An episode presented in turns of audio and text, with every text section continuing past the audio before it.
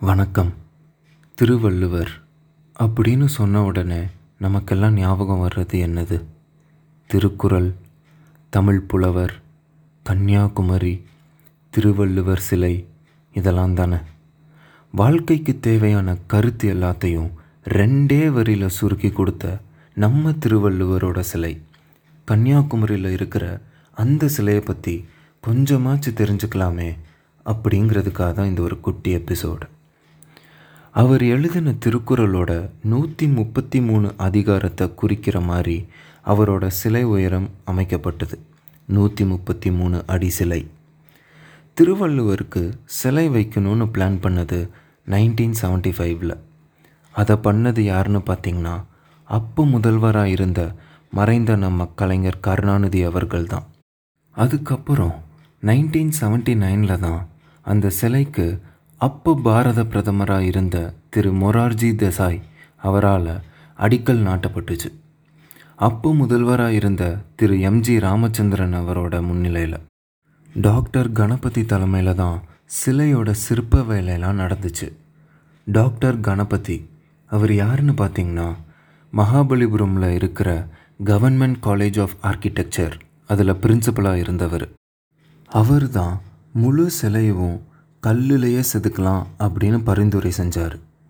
அவர் என்ன சொல்லியிருக்காருன்னா உலோகத்தை விட கல்லில் பண்ணாதான் சிலை காலம் காலமாக நிலச்சி நிற்கும் அப்படின்னு சொல்லியிருக்காரு சிற்ப வேலையெல்லாம் நைன்டீன் நைன்ட்டியில் தான் ஆரம்பிச்சிருக்காங்க.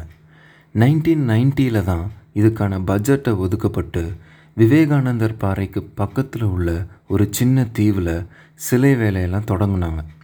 அதுக்கப்புறம் கலைஞர் கருணாநிதி அவர்கள் தேர்தலில் தோற்று ஆட்சி மாறினனால அந்த சிலையோட வேலையெல்லாம் நிறுத்தி வச்சுருந்தாங்க. நைன்டீன் நைன்டி செவனில் அதாவது நைன்டீன் நைன்டி சிக்ஸில் கலைஞர் கருணாநிதி அவர்கள் மறுபடியும் ஆட்சிக்கு வந்ததுக்கு அப்புறம் வேலையெல்லாம் தொடங்கியிருக்காங்க. சிறுதாமூர் பட்டுமலைக்குப்பம் அப்புறம் அம்பாசமுத்திரம் இந்த மூணு இடத்துல இருந்து தான் சிலைக்கு கல் வந்துச்சு. அந்த கிரானைட் கல் ஹை குவாலிட்டியாக இருந்தனால சிற்பிகள்லாம் மெஷின்ஸை யூஸ் பண்ணாமல் அவங்களோட சொந்த கையை தான் நம்பினாங்க. அப்போ இருந்த விலைக்கே சுமார் ஒரு ஏழு கோடி இந்திய ரூபாய் செலவு பண்ணி திருவள்ளுவர் சிலையோட வேலையெல்லாம் முடித்தாங்க வருஷம் ரெண்டாயிரம் ஜான்வரி ஒன்று அன்னைக்கு அதாவது நியூ இயர் அன்னைக்கு நம்ம திருவள்ளுவர் சிலையை திறந்துருக்காங்க.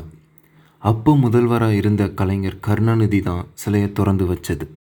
கடல் காற்று திருவள்ளுவரோட சிலையை அரிச்சிடக்கூடாதுன்னு நாலு வருஷத்துக்கு ஒரு தடவை ரசாயன பராமரிப்பு நடக்கும். கடந்த ரெண்டாயிரத்தி நாலில் இந்தியன் ஓஷனில் நடந்த ஒரு கோர சம்பவம் சுனாமி. அப்படிப்பட்ட சுனாமி அடிச்சும் கூட திருவள்ளுவரோட சிலைக்கு ஒரு பாதிப்புமே ஏற்படலை. நம்ம தமிழர்களோட பெருமை நம்ம திருவள்ளுவர். அப்படிப்பட்டவரோட சிலையை ஒரு தடவையாவது கன்னியாகுமரியில் இருக்கிற கடலில் போய் பார்த்துட்டு வரணும். தேங்க்யூ